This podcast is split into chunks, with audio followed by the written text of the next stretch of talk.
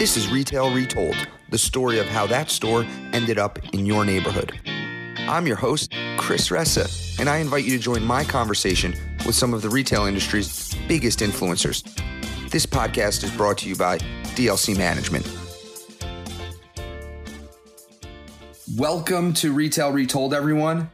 Today on the show, I am joined by Julia Raymond. Julia is the editor in chief of Rethink Retail. Uh, she is also a podcast host. I am excited for her to share a lot of great insights today. And welcome to the show, Julia. Thank you for having me, Chris. It's nice to be on the other side of the table, as we like to say. Um, this is my first time on your show, so I'm definitely happy to be on. So, yeah, happy to have you. Uh, and, you know, pre pandemic, I actually was on your podcast, and that was interesting because everything was just happening at that point. So it was an interesting time. So, why don't you tell everybody a little bit about who you are, your journey, and what Rethink Retail is and what the podcast is? Absolutely. So, I'll begin by saying that, um, you know, I know a lot of your listeners are interested in commercial retail real estate, and I definitely cover a lot of that um, my topic area is really broad because I actually, and this is a bit of a secret, but I actually never worked in retail myself. So I kind of take things from a, a bird's eye view. Um, people I interview are really the experts, and I'm just kind of helping share the information. So, with that in mind, um, I do work for a global agency. And it's it's called Valtech. We work with some of the leading retail clients around the world um, from fashion like Louis Vuitton. We do digital and retail work, and then we also have L'Oreal, MAC Cosmetics, uh, Decathlon, which is a sports retailer in, in Europe, kind of like our Dick's Sporting Goods here, um, Audi. So we had a huge stake in retail, and the genesis of Rethink Retail was actually it started as a podcast as a way to make more connections in the retail space and really create some thought leadership content and network with you know people who know what they're doing day in and day out and um, can really give us an ear on what's going on. So that's kind of how it started but then it became a lot bigger. Um, we got a lot of traction and we started really ramping up on our, our online media. And so now we're kind of like a, a whole media company really. And we're a separate separate sort of arm from uh, Valtech, who is the, the parent co. So Rethink Retail, we've done about a hundred or so episodes. Like you said, you were on the show a couple months ago. And that's kind of how I got to where I am now. I will say, I do have a, a kind of cool story I'd like to share with your listeners. And this is just um, one of my connections to retail personally is that my grandmother actually ran a specialty retail store called Tilly Marie. And this was many years ago. Um, but she actually, one of her clients um, was Bergdorf, Bergdorf Goodman, and she would wow. send a lot of her items there. Um, and there was one story she would always tell me is she got in a shipment of dresses. I think they were actually made by um, the Amish because she was in the Pennsylvania area. And she realized that they forgot to include the tags or she didn't order the tags. Something went wrong with the tags and she had to get the shipment out on time. So she thought quickly on her feet and she went to the woman who worked for her who actually hand painted furniture that she sold in her store and they hand painted all of the tags for these dresses and when they shipped um, you know she was like fingers crossed they don't say anything. I hope they're not like what is this? And then months went by she sends the next shipment with the regular tags and she gets a phone call and it's Bergdorf Goodman and they're like hey what happened to the hand painted tags? And she's like oh and she explained the story and they're like well our customers really love that. They they want that. And so it was kind of funny how something that you know was a mistake actually had that that personal touch that people really like and that creates that connection in retail. Awesome. Well listen to your podcast read some of your stuff.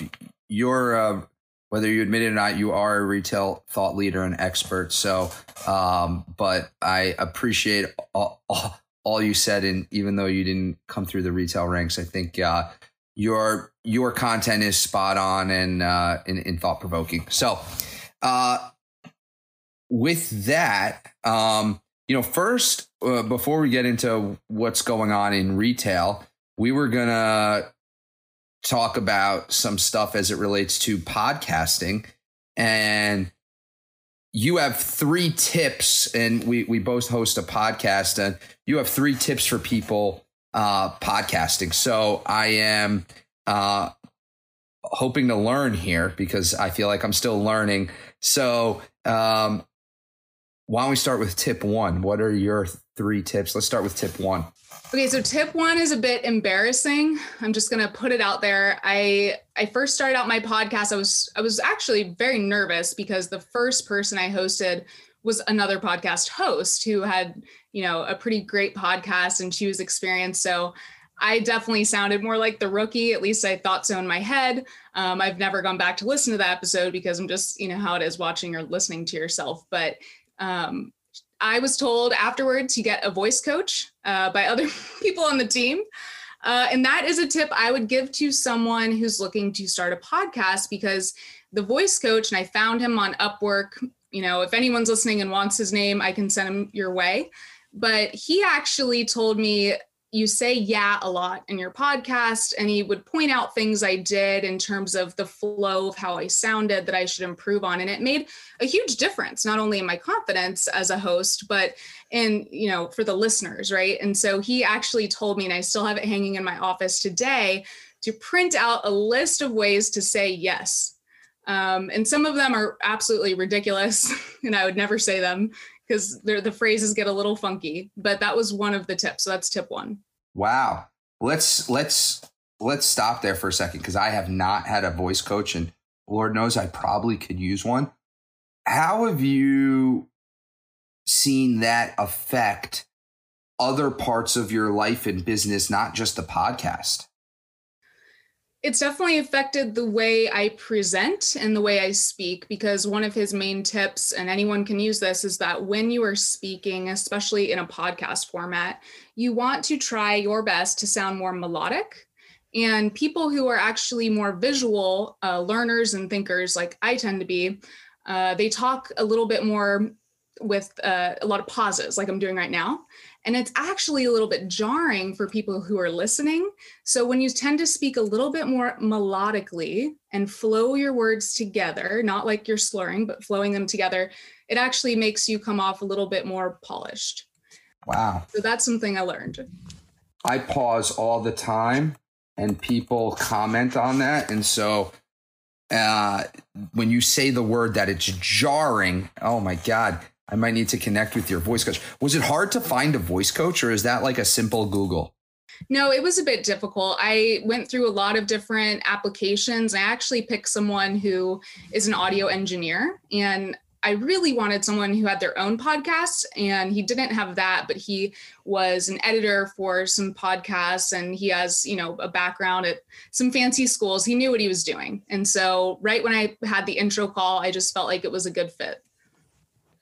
I'm taken aback. That's amazing. And I can tell you this uh, this weekend, I might be uh, looking at some voice coaches because I think it has more, as you say, more applications other than just the podcast. So, mm-hmm. uh, there's things I, you realize you don't do, like the word the. I tend to say the a lot. And he was like, if you want to come off a little bit more professional, you need to try your best to say the. and maybe you know some people might disagree with that and say that's bs but hey i've, I've taken it with a grain of salt and i try my best not to say the i say the just little nuances. What does practice look like? So it's great that he gave you the advice of like say the instead of the. I think that's interesting. Was there exercises and thoughts around how you actually improve at that? Or is it just like, here it is, do better? No, he would say when he first coached me to have our topics. So, for example, one podcast we do is the retail rundown. So I already know what three topics we're going over with the guests that week. And he would say, I want you to you don't have to do this every time, but when you're starting out, highlight words that you want to have more emphasis on when you're reading the script and try your best not to sound like you're reading. You should have read it two or three times before you even hop on the show. I don't do that anymore. Sometimes I wing a little bit of it because it's been 100 episodes, but definitely when I started out, I would take the time to highlight what words need more emphasis, where there should be pauses for drama and things like that. Wow. All right. I am intrigued now. I, I might just ask you for your voice coach's name and number. Sure. Be happy to give it to you. What's number two? All right. Hot number tip. two. And this is one I think, Chris, that you will absolutely agree with me on. And that is use LinkedIn to find guests. That's how we started. That's how it's going. It's our best channel for finding podcast guests. Totally agree. Um, we have a podcast episode. Ours is weekly. How often is yours? Weekly. Weekly. And ours is every Thursday. And then we have a what we call and what this is is real talk series where we just talk, you know, traditionally something retail or something real estate. And every once in a while we throw in some just general business type things, which I think is the a little bit of the topic we're doing now. And they're still either retail or real estate influencers. And our Thursdays are the story of how that store ended up in your neighborhood. And that's every Thursday. And uh, LinkedIn's definitely been a place where I've found guests. So I totally agree. It is a great channel to find guests. Cool. Even if you're starting out, because you're offering value to that person by saying, I recognize you work for a great company or you have a great title or however you've worked to get to where you are today. Let's celebrate that. Let's have a show where we're featuring you. So you got it. People respond. Um, and then I guess I'll just hop right into the third, which is just start small and cheap. You don't have to be funded by a big company to start a podcast. You could be anyone. Get a Yeti mic on Amazon, 100 bucks, and then start from there, use Zoom, and you can make improvements as you go along. Totally agree. I have actually tried multiple different platforms for the podcast, and we actually keep defaulting to Zoom. Primary reason is what I find is it is the easiest for guests there are things with audio quality that are great and whatnot and you know and i don't want to call those out as negative here. We we found zoom being the best but there's a lot of platforms where a lot of our guests like for 20 minutes were struggling on how to use the the platform and but and they're very focused those companies on podcasting. And we just went back to zoom and it makes editing a little tougher. Like right now i have a backup going Zoom makes editing a little tougher. I have a backup going right now for me on my end uh, because a lot of those podcasts enable you to split the audio, which is tough for Zoom. You can't split the audio out. Right. But the the positive is that the guest has an easy experience in getting on and you know and in the beginning i had guests who were like listen this is taking me too long we're going to have to reschedule and we're like oh oh my God, this is, you know, one, I, I'm pretty busy and I actually do a lot of podcasts, call it either on the weekends or before work or after work. And really hard to schedule. And so to, to have that happen is, is painful, as you know. It is. And I would say we, we went through the same thing and end up with Zoom because path of least resistance, you know, yeah. people, people love and know how to use it. So yeah, it is what it is for now. Uh, I'll give one tip, uh, which will be technical, which is, and you were talking about it earlier, so you know, which is make sure your guest's audio is pretty good. So in general, you know, we'll recommend to people who aren't, you know, typically on podcasts or podcast hosts, you know, getting them in a place where they have quality audio because there's only so much the editing team can do to improve their audio. So, and not to be afraid to interrupt them if it sounds like shite. yeah. So in the beginning, I was, but now I'm like, listen, you, we, we have to, we either have to reschedule because we can't do it, or we have to get you in a place right now where there's better audio. Do you have headphones? Please don't use AirPods. Um, things like that. Yep, absolutely. And I, I'll give one technical tip to add on top of that is Chris mentioned he uses a backup recorder, which I do too normally. Right now, we're recording video, so I'm not. But Audio Hijack is a tool, at least for Mac computers, that works really well for that, and it's inexpensive. Awesome. Cool. All right. Pivoting from that. So now that you're this media company, is it something that you guys are trying to profit on the media or just to enhance the brand? If I'm being candid, it's it's not really in ter- in terms of profit. That's not the word I would use at this stage. It's more offsetting the costs of of running the brand, um, which is nice because we're in a position, at least right now, things change, but we're in a position where we can be um, a bit more selective about what we cover and and how we cover it because there's not that intense pressure as if we were just you know a startup from ground zero. So and are yeah, and uh, most of the revenue sponsors. Yes. So sponsoring the podcast and things like that. Absolutely. Sponsoring the podcast, um, coming on the podcast for custom one on one interviews, doing videos, um, pre COVID, doing interviews on the show floor at Future Stores or NRF or any of the big shows um, to highlight vendors and what makes them special because there's so many vendors out there. It's hard to break through the noise. And that's where media, I think, really helps. And are they, are, do you find they're often willing to pay to be on the podcast? Uh, more and more, yes. But it, to monetize a podcast is not an easy feat. I wouldn't go into podcasting Totally. Of monetizing, I would go in with the hopes of networking and making a lot of great personal connections. Um, but you know, as you grow it and as you build an audience, then you can look to monetizing. So that brings us to let's talk about what's going on in retail.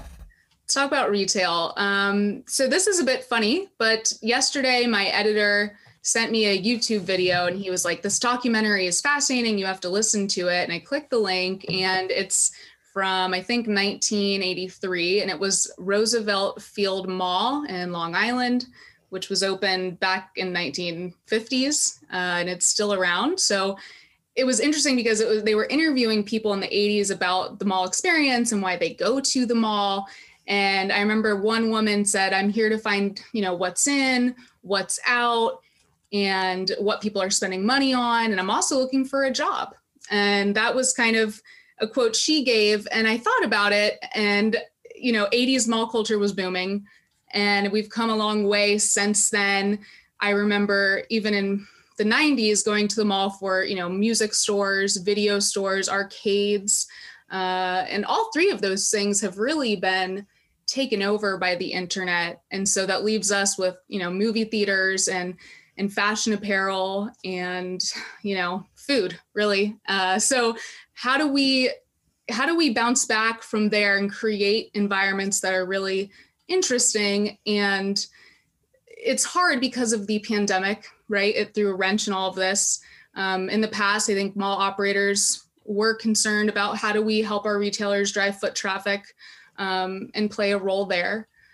And so when I'm interviewing people recently, what I've been hearing, there's three things that I kind of jotted down as I was preparing for this podcast. One is kick foot traffic to the curb in terms of initiatives for operators to help their tenants drive traffic because of the pandemic. They should really be pivoting and help help with fulfillment. And I know it's easy to say, especially from an outsider perspective, but I wanted to ask you, Chris. I don't mean to like flip it and start interviewing flip you. What is your thought when people in the industry who are not operators are saying, you guys need to be doing the fulfillment, you guys need to be helping with curbside? I mean, some are, but what is your take when you hear things like that? We we have pivoted to uh, park and pick up, as we call it, at every one of our shopping centers or majority of our shopping centers. So we we're definitely we're bullish that buy online pickup in store is the last mile, and to that end, uh, we think it's pretty clear the store has won. And it's just, I don't think you can, 78% of American consumers are paycheck to paycheck. And they can't pay for $30 delivery costs. And majority of retailers, unless we're only going to have three retailers in Walmart, Amazon, Target, majority of retailers can't afford to give free shipping and make money. And so that's why buy online, pick up in store makes all the sense in the world because it solves the convenience factor for the consumer and it's and it solves the cost factor for the retailer and provides a value to the consumer. And so we're very bullish on buy online, pick up in store. I think the second thing is, is as far as fulfillment otherwise goes, we're intrigued by it. We're interested. Not easy to implement, you know, to, to actually get fulfillment centers, you know, retailers doing fulfillment in the store. I, I think that's a conversation that's still happening. Mm-hmm. I think some people have said, you know, with the some of the larger tenants moving out to just totally transform some of the anchors into fulfillment centers as I think Amazon is trying to do with some empty JC Penney's, if I remember correctly. Yeah, we'll see if that happens, and there's a debate on whether that's good for the property or bad for the property, and we'll see. Yeah, we'll see if those those big delivery trucks coming in and out. Yes. How that will impact the community around. So that that was the first thing. The other idea I've heard floating around, and I personally don't probably wouldn't subscribe to this, but it's having mall operators provide more a deeper service for their tenants and becoming not only the owner of the physical property, but the digital property and having basically a marketplace model where their tenants can sell their products through them and they operate the e-commerce. But I've seen that tested out with maybe some of your competitors and it hasn't been great. Is that something that you guys discuss? We haven't done that yet. Um, and I don't know that we will. That's not an initiative. It's interesting. I haven't actually seen a lot on that. So I am intrigued by the comment. I find it interesting. I haven't seen a lot about that and we'll see how that plays out. I, you know, my brain is racing on how that, how that works, but, um, it's interesting. It's a big idea. I mean, potentially because there's so much going on in terms of restructuring how communities are are built like new communities and then how they operate um, and the whole convenience factor that all of the retail thought leaders keep talk, talking about and bringing up. Maybe it would be something where you can have services that you're offering to maybe smaller mom and pop shops that are your tenants but i don't know that a larger retail would be interested in that sort of setup because of all the things Amazon deals with, right? Like the the data sharing. Yeah. And I struggle to see how it's so different from them having their own website presence. You know, what Walmart need to pay me rent on their on my site where they have their own, but interesting. I know, and that was something I read in a blog like, you know, Amazon charges $40 a month for sellers on their marketplace and then they take like a 15% fee on average and, and what if that could be translated to a, a tenant operating interesting. But i don't know about it. So i just want to bring that up food for thought. Yeah it is an interesting idea. The third thing i'll jump into and the final thing is the redevelopment opportunities now that some of the big box anchors are not doing as well financially and then some going bankrupt, that there's an opportunity to reimagine um, you know how how buildings are structured and what you're offering. Um, open air contemporary markets is something that is is growing and i think the rise of health and wellness products might be a trend um, because of the pandemic but it also might be here to stay. So having not only services but retailer tenants who offer those kind of things for consumers. Awesome. Well, thank you for those three tips. I'll go back to a combination of the last one and the first one you said, which is one of the things that I was not loving about all this experiential retailing that was talked about pre pandemic was the fact that the product still matters. And one of the things I keep saying is if you have a product that you can't find anywhere else, people will drive far and wide for it. If you have a brand that people connect with, people will drive far and wide for it. And so when you think about, you know, some premium brands that are the original direct to consumer brands of like Apple and Nike, you know, they might not be in, they might be in inconvenient locations and people will still drive forever and make sure they get to that store because they have something that they connect with the brand. They have a product that's really needed. And so one of the things that I like about some of the retailers that are they're starting to get to a more there's a lot more private label. DTC is opening up brick and mortar stores. And I think this is all good because if you need a brand, if you have a brand or a product and you need to either go to my website or my store, my physical store to get it, you're going to drive foot traffic to the property. If you're playing in the game of commodities in the in the in the in the example I always use is Pepsi and Pampers. Tough game to compete with Walmart, Target, and Amazon in, uh, and all the grocery stores and drug stores and dollar stores. Uh, but I think one of the things that we need to think about when you mentioned the product, right? You started with movie theaters, movie theaters, food and beverage and fashion, and you're like, and you're like, and and you're like, and you're like, that's what that's what a mall has. And one of the things I like about open air retail, which we own majority of, is we have a more diverse merchandising mix. Whether that's grocery, whether that's auto parts, uh, whether whatever it is, and some need based retailing, whether that's value based apparel, whether that's goods for a dollar, and so we're bullish on our space. I think the product has matters more today than ever, right? And if you have a product and service that people crave, they will find you. And with that, I will leave the you with my last three questions. And some of them, um, I'm going to ask you all three, but based on your experience, I, I, I want you to just tell me your three. So that I have three questions. Are you ready? All right, let's hear them. One is a little bit out of your wheelhouse, but I'm going to hope you play along. Okay. Based on what you know and have learned in what you do, what is your best piece of commercial real estate advice? Uh, well, I will go back to my roots a little here. Um, I got my graduate degree in predictive analytics from Northwestern. I don't use it, but I do appreciate the field of data science. And I think that there's an element of predictive analytics and machine learning that is growing when it comes to real estate. I know real estate pros have been using this for a long time, but I think it's going to continue getting more sophisticated and and there's another balance, right? Because you don't want to rely on predicting the future, especially when things like the, the pandemic happens, acts of God that you can't predict how those factors will play in. But using data for for your real estate, really knowing people who are around uh, that area. And then also looking at the the upside. So don't don't rely too much on what could be um, but what actually is happening in that area. Awesome.